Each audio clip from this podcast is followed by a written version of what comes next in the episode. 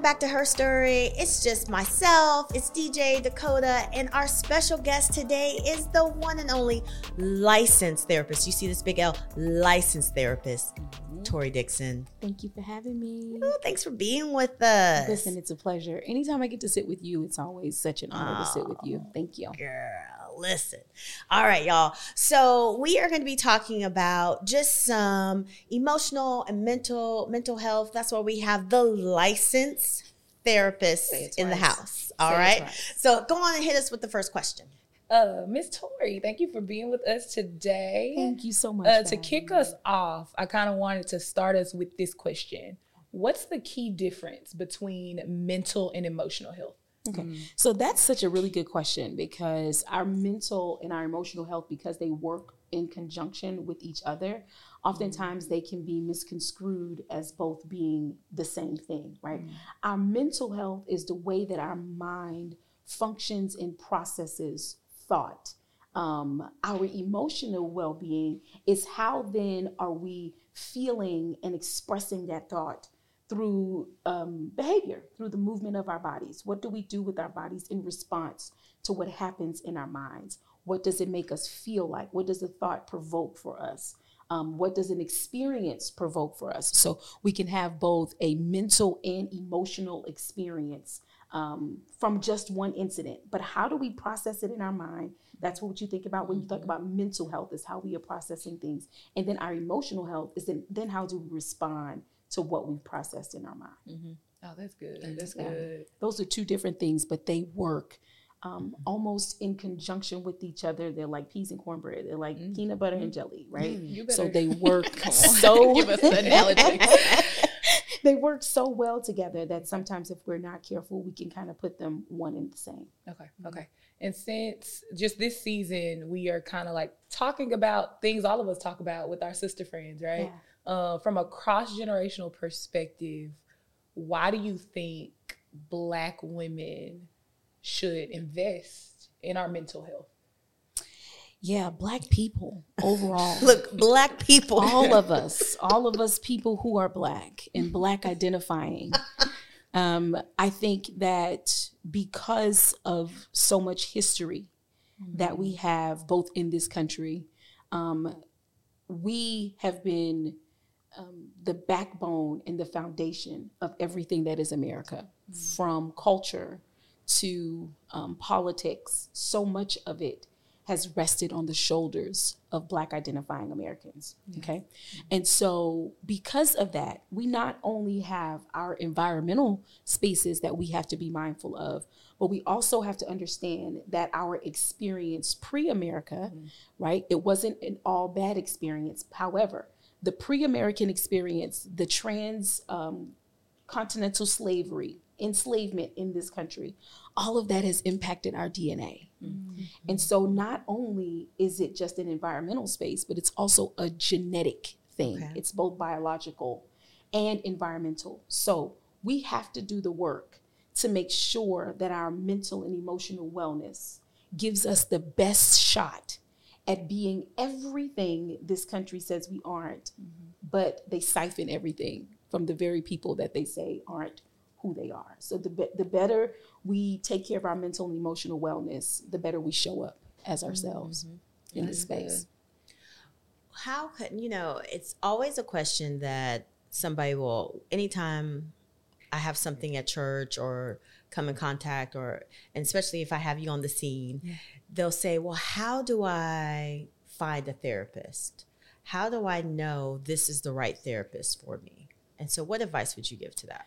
That's such a good question. I think we have to use some of the same skills that we use in finding anything else, right? Mm-hmm. So when you are trying to decide whether or not this is a good job for you, um, what do you do right so you you scout out the the job you look at the job description you see whether or not that job will fit within the mainframe of the life that you want to live mm-hmm. you look at salary you look at working conditions. You look at several different things when you're trying to find a job. Mm-hmm. Do the same thing in trying to find a therapist, mm-hmm. right? First of all, we should be praying about that. Yeah. Yep. Especially That's if good. you're a believer. You know, if you are a believer and you believe that um, you know, you you are using God as your mainframe, mm-hmm. you are supposed to pray. You know, men mm-hmm. are to always pray. That's mm-hmm. what we say, right? So that we can get guidance and so that we can come into contact with the right people. Not every Christian identifying therapist is going to be the best one for you. Mm-hmm. Not every Black identifying therapist is going to be the one for you. But when you pray and when you allow the Holy Spirit to lead you in the direction that you want to go in, you will find someone. Sometimes it is a little bit of trial and error, mm-hmm. right? So you'll go and you'll have a session and you'll be like, ooh, mm, I don't know. Or maybe you'll walk into their office and there's a a vibe that you don't get with. Oh, yes. Listen mm-hmm. to your whole listen to the Holy Spirit. You know, yeah. you burning sage and all different things and you like i don't believe in that then mm-hmm. that's not probably the clinician for you and that's okay yeah right but give yourself permission to interview people look at their resume make sure they're licensed mm-hmm. why don't we check the secretary of state website mm-hmm. put their 1st and mm-hmm. last name in make sure their license is active Come make on. sure they didn't have a license back in the day you know but that they have one right now that is active and um, go with recommendations. Oftentimes I get a lot of referrals from people who say, Hey, somebody referred you and right. you know, I want to talk to you. And I'm like, okay, cool. Mm-hmm. Um, there's all types of different online resor- online resources. Go to your church, right? If a therapist mm-hmm. is affiliated with your church, mm-hmm. there may you you can probably guess that fundamentally there's going to be some agreement there, whether it be in your theology and all the other things, but you'll understand that there's an agreement there. So mm-hmm. yeah. use your church, use psychology today, use therapyforblackgirls.com, mm-hmm. all those things online mm-hmm. to help point you in the right direction. But the main thing is seek out a therapist. And even if you have a bad experience and you realize the vibe is off, girl, there's somebody else. There is somebody oh, else. Yeah. Yeah. Yes. Um, as you know, a lot of people are like, oh my gosh, you are such a great. But I remember a client, she came and saw me one day, and then she sent me an email. She's like, I don't think you're the right fit. And I was like, you know what? I'm glad that you advocated for yourself mm-hmm. and you did not come back. You did not spend not one more dime mm-hmm. in my space because you said I was not a good fit for you. And guess what? I did not ask her for an explanation. Mm-hmm. Her explanation was enough. There you, you are go. not a good fit for me. So move on to somebody else. All right. Well, yeah. praise be. Praise okay. be. That's good. Yeah.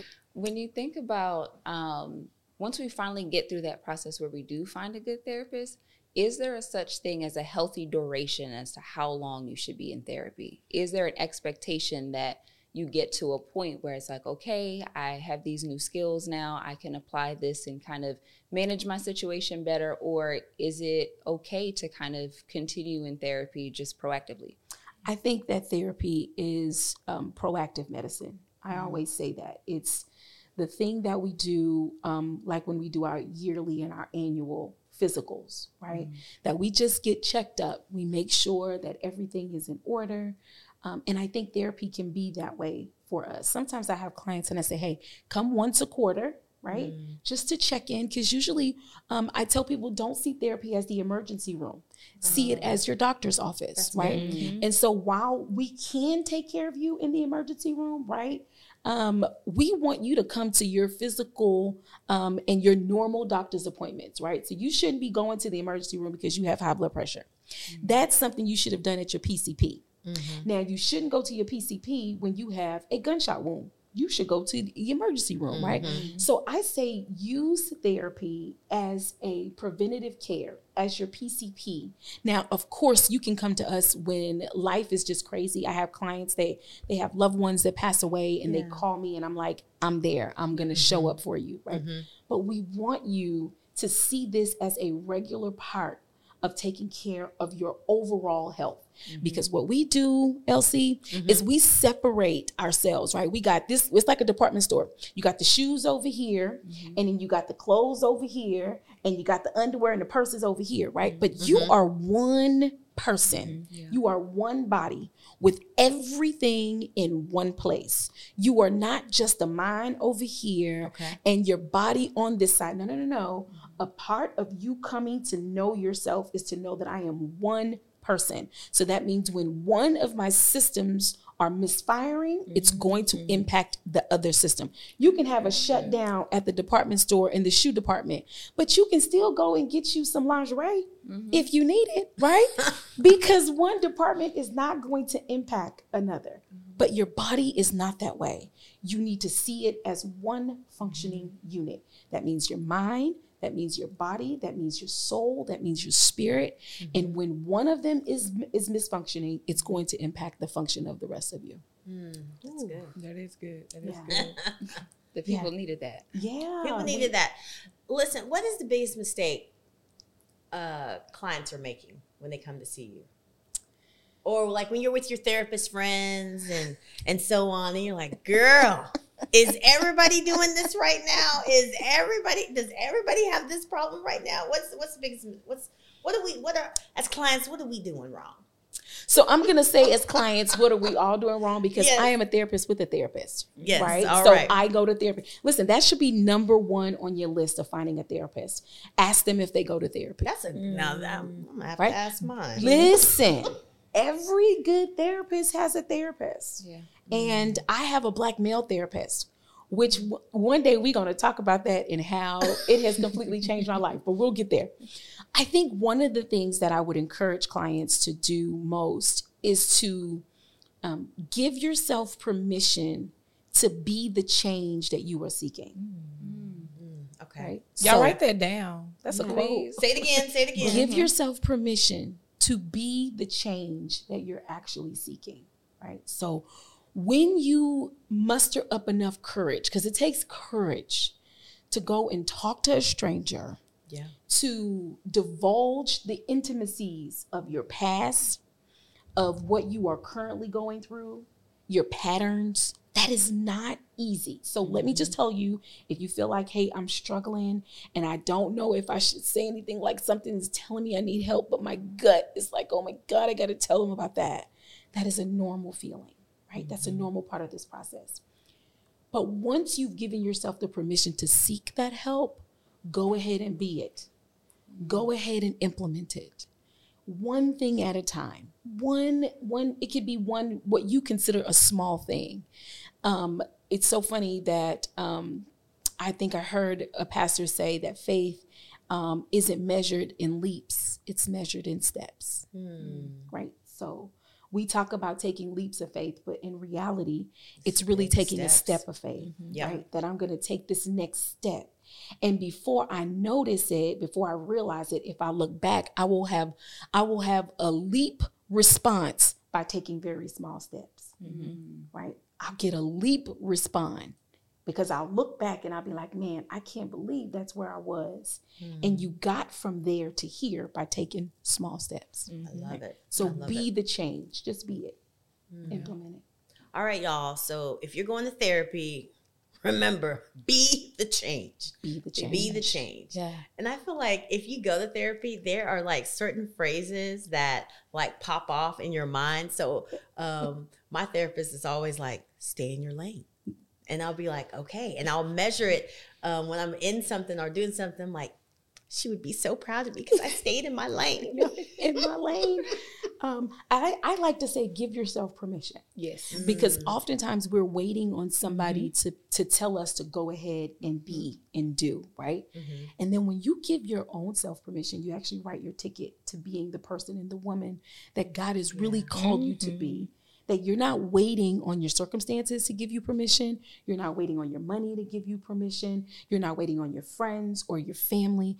I am actively giving my own self permission to be everything in the fullness that God is calling me to be.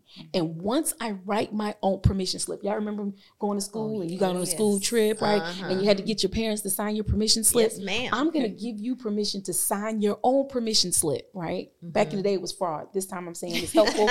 Unless you're under the age of 18, then this is not for you.